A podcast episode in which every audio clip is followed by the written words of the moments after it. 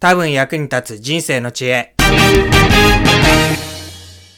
はい、中澤信之です。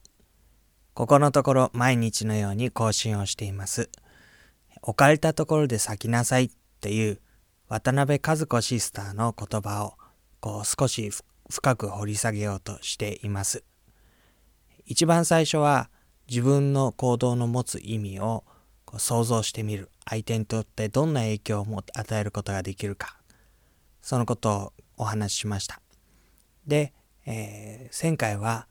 人を巻き込むですね仲間を見つけて一緒にやろうということをお話ししました。で今回はとにかくやってみる考えているだけではなくて思いついただけではなくて実行に移す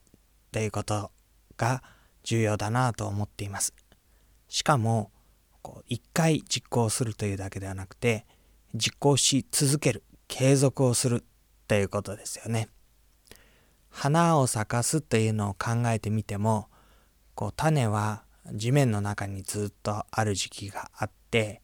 芽を出して成長していく時期があってでようやく最後になって花が咲いていくわけです。それまでのこうプロセス時間の流れっていうのはとっても大事なものそして必要なものであったりします。途中で投げ出してしまったら花は咲かないことになるでしょう。暑い日もあれば寒い日もあって、えー、水がカラカラに乾いてしまう時もあれば雨がいっぱい降る時もあってまあいろんな時があるけれども一番最後に花が咲くまでとにかくやり続けるでその時には一緒にやってくれる仲間励まし合える仲間そういう仲間が本当に大事なんだなとも思います。